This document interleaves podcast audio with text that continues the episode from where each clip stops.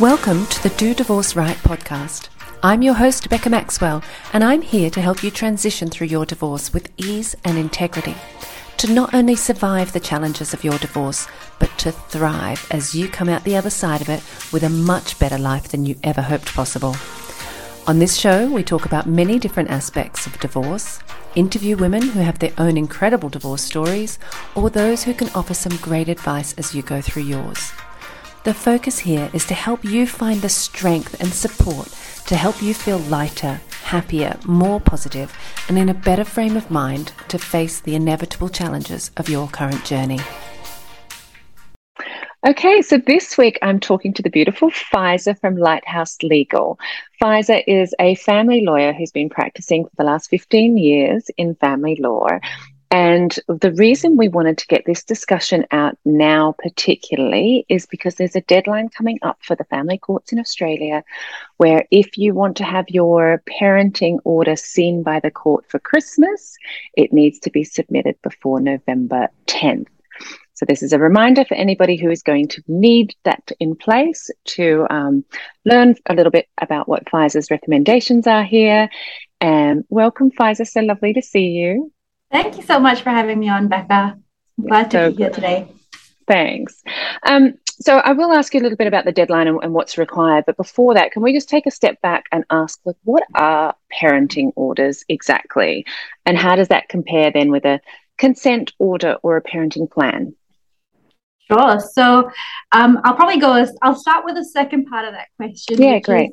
Orders versus a plan. Um, so a plan is, you know, something that people can come up with between themselves, usually in private, sometimes through mediation or dispute resolution, where they've had a chat and they've worked out what they think should be right, and they come up with a document and they call it a parenting plan.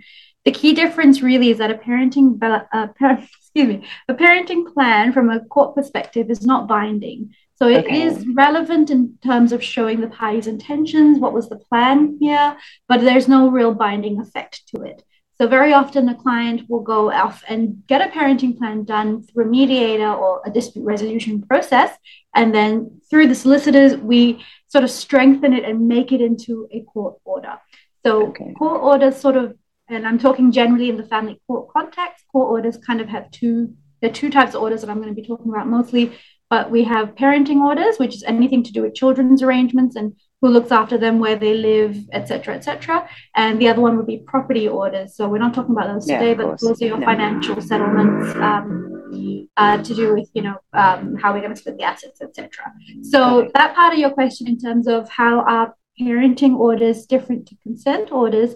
The answer is they're not different at all. It's just a type of order you can get. So orders can be made either by a decision by a judge or by consent of the parties. So where both people agree and they've signed off and agreeing to have this made into a formalized binding document endorsed by the court, we call those consent orders.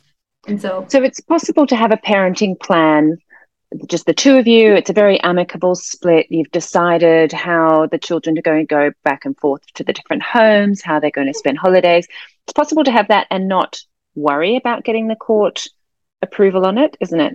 However, if one of those parents changes their mind or doesn't live up to that agreement, there's nothing that can be done about it. Absolutely. Yeah, that's where I would start. So, obviously, a parenting plan is a fantastic way to start. And not everybody needs to run to court and go to get orders, etc. In fact, the court very much encourages and likes people to come up with their own plan. You know, it's your Great. family. And, um, you know, who is this third party to tell you how to live your life? So, they very much encourage people to sort this out for themselves, think about what works for your kids and your family, and come up with a plan. And so, plans are always a great starting point in terms of this is what we're going to do. Everyone knows what the plan is, so that you can plan around it, you know, make arrangements for travel and so on based on the plan. Um, but yes, the, the biggest difficulty with a parenting plan is that it's not enforceable. So, if one it. parent decides to stop following it, or they've changed their mind, or you know, a change of circumstances has happened, and the other person is now refusing to um, agree that we need to change the plan, for instance, the plan then kind of falls apart or falls away. And that's where people then find themselves going to lawyers, trying to figure out what to do now that the plan has fallen away or fallen apart. And then it might be that you go to court for orders to give the plan an enforcing binding effect. um, consequences it. if you breach, for example. So I was going to ask who would normally require or come looking for a parenting order. Would would you say it's normally either they've had an agreement in place and that agreement isn't being adhered to, or is it where they just can't even come to an agreement at all? Both of those, as mm. well as um, people who do come to see me, are those who have made up a plan but wanted to have some sort of teeth to it, so that if there is a breach, there are consequences that can be met. So it's often, I would say, to really formalize a plan to make it enforceable. You make it into a court order by consent. Um, but yes, often the clients who are seeing me, especially this time of the year, is because they couldn't reach an agreement themselves. There's no plan, or there was a plan, but it's not being met. And so they're trying to find solutions around, well, what do I do now that the plan's not yeah. working? Okay. So, what does the court take into consideration then when making that order? You've said ideally a, a plan would be in place, which is what both parties want. It's not always going to be the case. So, what else might they take into consideration? So, with the family court, the primary consideration is always, always, always what is best interest for this child, what's in their best interest. Um, and so, what is in their best interest may not be what people would notionally consider fair or what they would think should be the way, but they look at it from the child's perspective.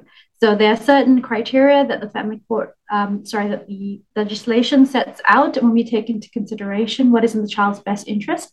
And that generally with parenting arrangements involves them having a meaningful relationship with both their both parents, parents, and then yeah. with their extended family as well.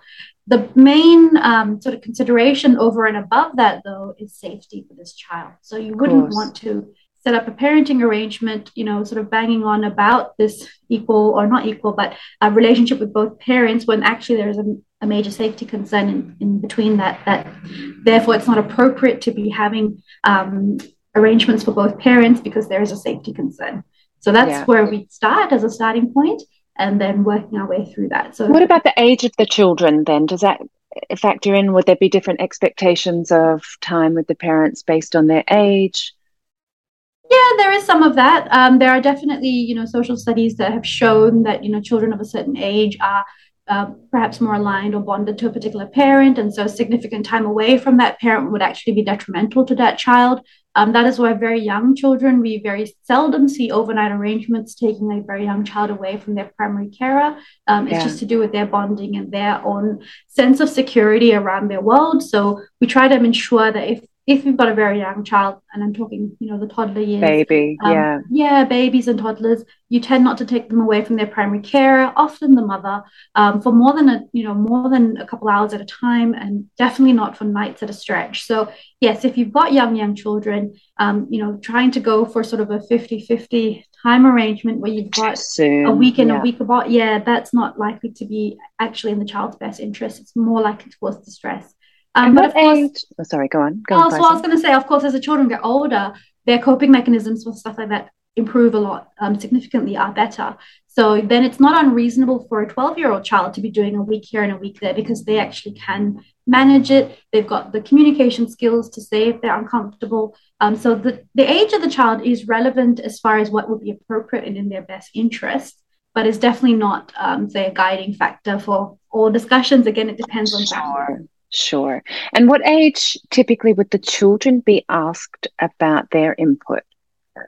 So this is a bit curly for me because I'm very big on um, keeping children out of the family court. I don't yeah. think it's a place for them to be dragged into it. They are already dealing with, you know, parents who have separated and their family unit not being maybe the traditional style of family unit. Um, so they're already dealing with a lot. And I am very, very hesitant to draw children into the conflict by asking them what they want. It puts a lot of pressure on their shoulders Absolutely. to, to say, um, you know, and there's a lot of worry about saying the wrong thing and upsetting the wrong parent. So I'm very cautious about asking children what they would like.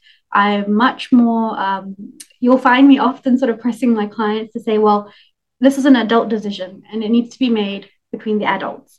So you might ask the child what they'd love to do over Christmas or what they'd hope to see. Um, and they might have their own ideas. They might be used to seeing grandma at Christmas for lunch or something like that. So that's a valuable um, input to have from them. But it's not. But not telling them they get to decide. Absolutely. They don't get to decide. Yes. Yeah, I um, still do that with my children now, which is, you know, we're planning ahead for, uh, might be thinking about Easter or planning for the Christmas holidays. Yeah.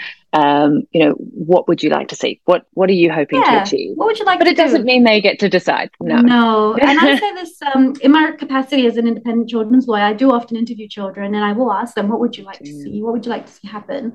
Um, but I have to be very clear and say to them, "Well, that I appreciate you telling what you'd like."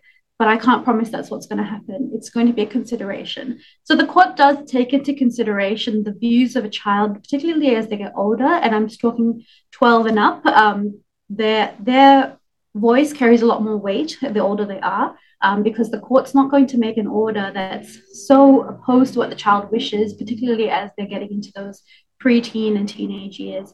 Um, children at that age are very susceptible to running away. And if they are savvy enough, they will hop on a bus and leave. So there's not much you can do to bind a child of that age um, into doing something they don't want to do. A younger child is a lot easier. You pick them up and you strap them in the car seat and off you go. So they don't really have a choice. But older children, um, we definitely would defer to their views a lot more. But again, course, it's but without decision. ever promising them anything, right? You can't no, set them up. It's an adult decision, and it yeah. shouldn't be a weight on their shoulders. Agreed. Okay, yeah. beautiful.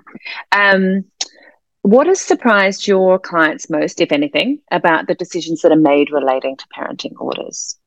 I think a lot of it comes to do with this concept of fairness. What is fair? Yeah. Um, and to be honest, in the family court, there's no such thing. There's no um, baseline of fairness. There's no such thing. So I think often one of the challenges I have is sort of um, setting those expectations right at the beginning that you know uh, especially with parents who may not be the custodial parent and they have this notion of well it's not fair that the other person has the christmas every um, holidays and i don't get to see them. That's not fair. That's not how it works. So yeah. you have to obviously set those expectations right that you know there there there must be reasons why this is not happening and these are obviously decisions and discussions that should be happening way up front. Um, but I would just say to them, you know, keep plugging on, keep trying, don't give up with, you know, if you didn't get this year, try again next year. Um, but yes, fairness is a sort of an arbitrary concept that I think is a big surprise. Absolutely. It's so yeah. subjective, isn't it? What's exactly yeah, what's fair for one family or one individual is completely yeah. different. I totally understand. Okay, so people come with an expectation that they're going to have a fair decision made and yes it's just can't you can't deliver against that because no, everybody's idea of fair is different. Yeah. Absolutely right. Okay. Um so since that deadline we spoke about the deadline being november the 10th all right? Yes. Not, yeah november the 10th it's coming up. What do people need to know then about the paperwork that's required for those to take that step? So if you're not already in court and by that i mean you haven't actually got proceedings on foot you need to start an application with the court. So the document that we start any court proceedings with is in WA, it's called a Form 1 application for initiating orders. And with that, you would do an accompanying document called a case information affidavit. So the Form 1 document is where you set out what you're seeking, uh, what orders you'd like. I'd like to spend time with the children, be as specific as you can. And then the case information affidavit is sort of where you set up the story part of it, the why. Why am I seeking these orders? So then you'd explain a little bit about the history that you've either not had them or you've tried to have discussions and they were unfruitful, and therefore that's why you're seeking these particular orders. So those are your starting documents. If you are already in court, so there's actually a form one that you may have filed some time ago, but you haven't been able to come to any arrangements around Christmas, and obviously now time is of the essence, you'd be looking to file a Form 2 application in a case. And then that is supported by another document called an affidavit. And again, the Form 2 document is where you set out what orders you're seeking. So I want to spend time, be as specific as possible. And the affidavit sets up the story part, which explains why that hasn't happened, why you've not come to decisions, and why uh, what you're seeking and why you're seeking. So, any parenting plan that you had in place, any changes to the parenting plan, any you know person not delivering against it, all of that story that would then go into the affidavit, yes, wouldn't it? Absolutely, yes. Okay. And that's why I say it's relevant if you have had them before, because the court will take that into consideration if there was a parenting plan in place while it may not have been enforceable by itself, when you are now in the court and you show them that there was actually a parenting plan and this is what, what it was, the court does take that into consideration as to the orders that they make. And what about history? Does that also can if you don't have a parenting plan, there isn't something in writing where the two of you had agreed that this was the way things had were going to happen.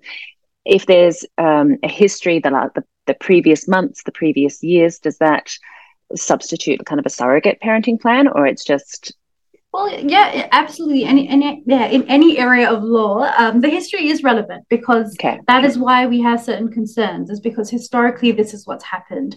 Um, so as much as I am big on telling people, look, let's go forward from here, let's draw a line in the sand and look forward, not live in the past. You have to, to a degree, consider the past because that is what has formed your concerns or your beliefs that you need to get these orders in place because there's no other way to get consent. Um, and it's because of past behavior. So it is relevant. You do go down that road.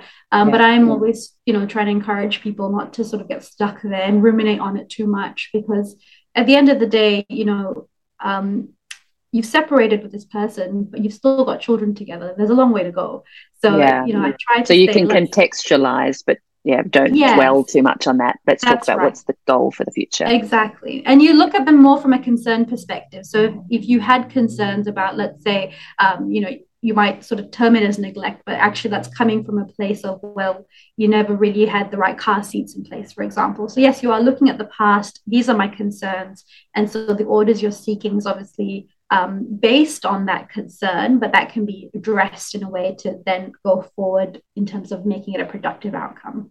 Yeah, beautiful. Gosh, Faiza. it's really, really helpful. I feel like this is probably the most specific podcast episode I've had yet because in talking about, you know, experiences, this is super, super yes, narrow and drilled down. exactly. But the people who need to hear it kind of need to hear it right now, yeah. um, especially if they don't have anything in, in place for the Christmas holidays and in australia they're the long summer holidays. Yes. it's time. So i want to ask you everything that i can so that people have this you know depth Absolutely. of narrow information right now.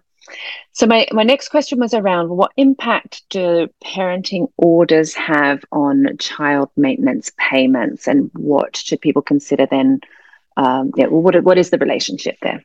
Well i was going to well technically i would say there shouldn't be any. Um, um, correlation between them, but obviously there is some. Uh, generally, when we are considering child support arrangements and parenting arrangements, we do consider them as separate entities because child support sort of sits by itself and it sits outside of the family court. I think some many years ago, um, the court was inundated with applications about child support. So an agency was set up and it was taken out of the hands of the family court. So sometimes when we are looking at parenting orders, um, it might feel like we're doing them in abstract because we're not thinking about the child support implications of it. But I have found quite often in practice, people have reservations or objections to making certain child uh, parenting orders because there is an impact on child support. So, a Child Support Agency at least um, calculates child support based on the number of nights that a child is with a parent.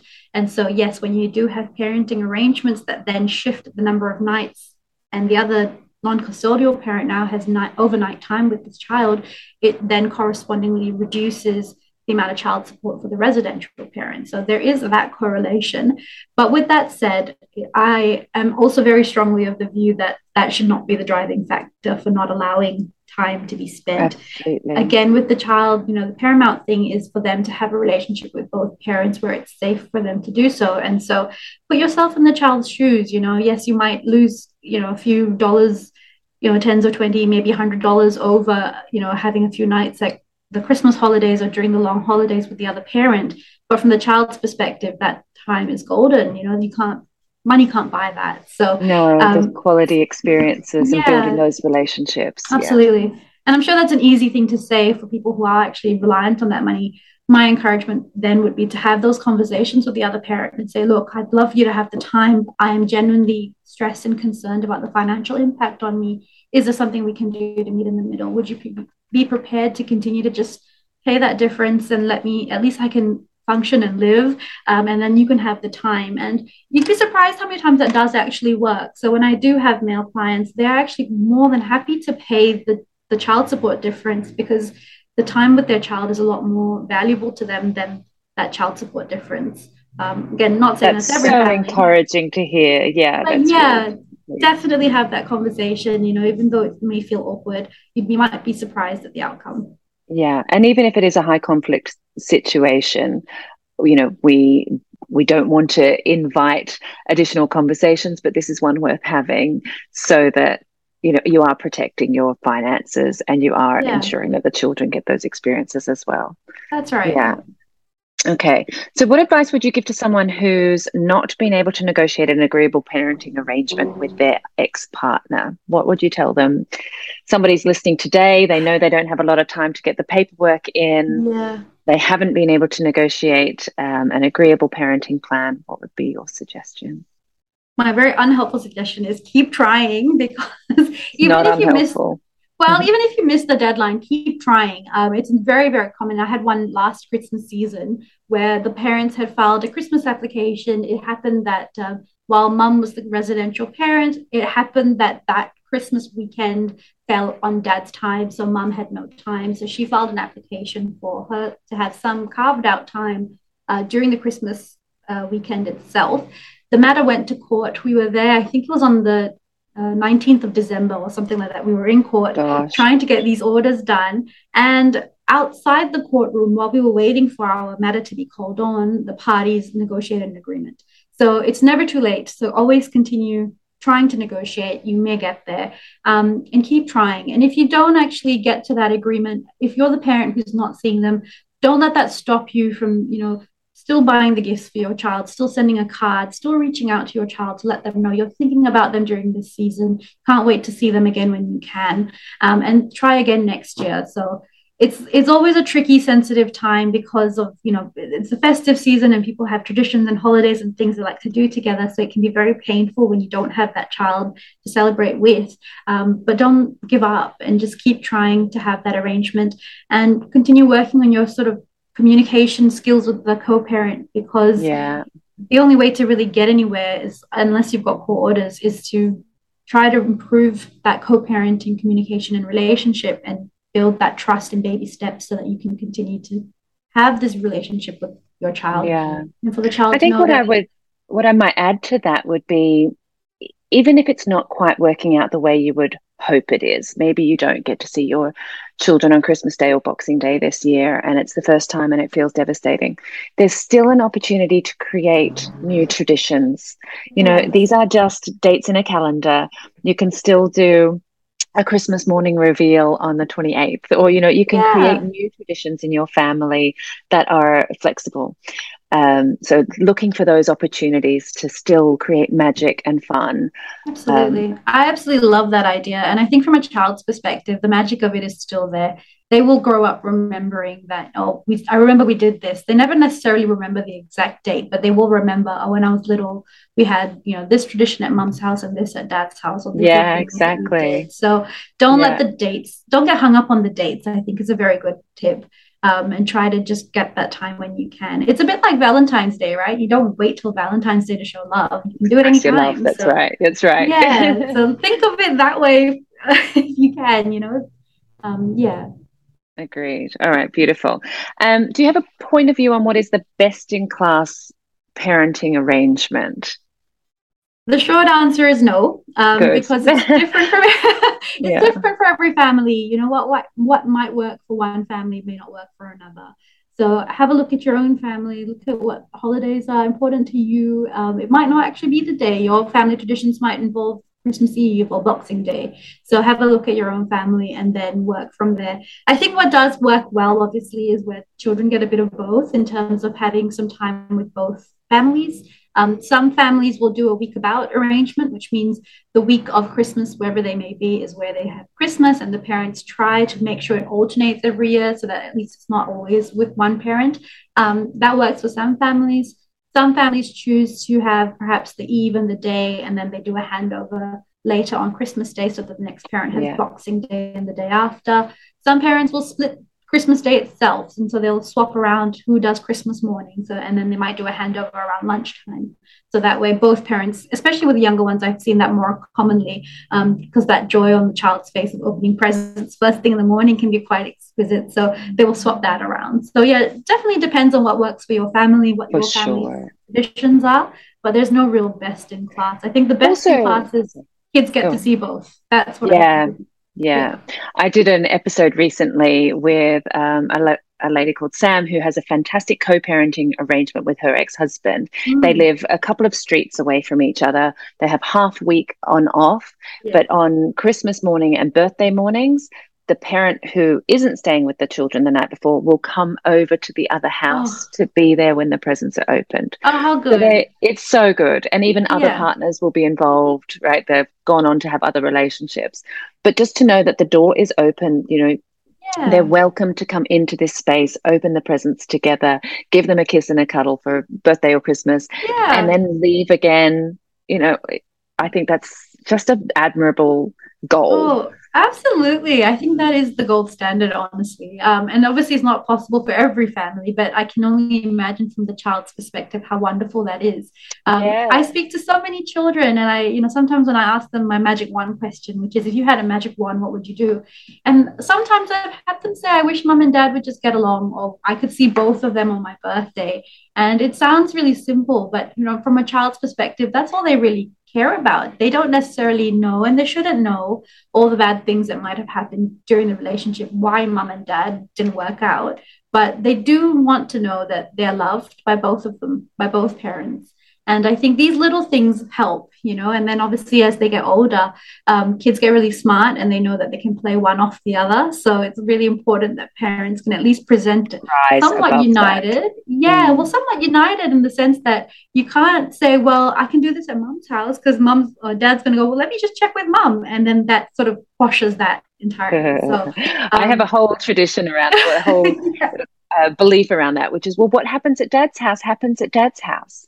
That doesn't yeah. that doesn't affect what happens at mum's house. Yes, like we don't have true. ice cream every night. That can happen no. at dad's house. you can have ice cream for breakfast at dad's house. That's yeah. fine. That's his house. yeah. Yeah, that's a good way to tackle that one actually. Yeah. yeah. it's like I don't mind what happens there. That's great. Good for you that's at dad's fine. house. Yeah. Not here. yeah. Um listen, I think there's there's so much in this. I I do think it's really important. We were talking about trying to communicate, you know, um, and put aside our own feelings as much as we can in order to get the children the experiences that they might want to need at this time. So being able to kind of shake off what upsets you about the the ex partner and uh, stop being triggered by their words or their behaviors mm-hmm. in order to put that child experience first it's really important yeah. um, i really hope people get their arrangements in place and if they need that court order they submit the paperwork before november the 10th is there anything else you would want listeners to know about co-parenting in the lead up to this christmas break if they're listening to this episode in time I think just I'm going to reiterate the communication aspect of things. That's really important. And I think we talk a lot about the Christmas break as just that Christmas holiday, but don't forget there's six whole weeks in this mm. long period in Australia. Um, and so think about it from that perspective as well. You know, some people, that's the only time they have to take leave from work, and then that's the only time they may want to be traveling.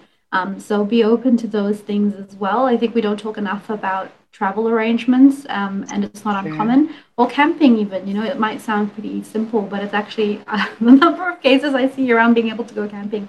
Um, so, you know, these are conversations to have and have as soon as you can if you're thinking of doing that this holiday season with your children. Start having those conversations with the other parent. Generally from a court perspective what the court would look at is that you give enough notice to the other party of your intention to travel. Um, you should be allowing you know as much information to go through as you're comfortable with but particularly around where the child might be staying how to contact the child while they're there.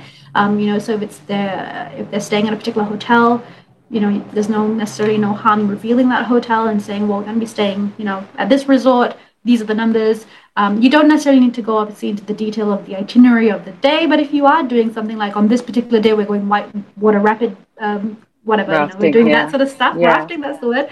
Um, then you you might want to share that and say, look, on this day we won't be contactable because we're going to go rafting, um, but you know we'll call you after, or you know that sort of thing. So a lot of it is to do with sort of just giving the other person enough notice, um, being open in the communication, so that they can also allay any concerns they might have um, talk about those concerns. If they are worried, why are they worried? What's what's bothering them about going on a trip?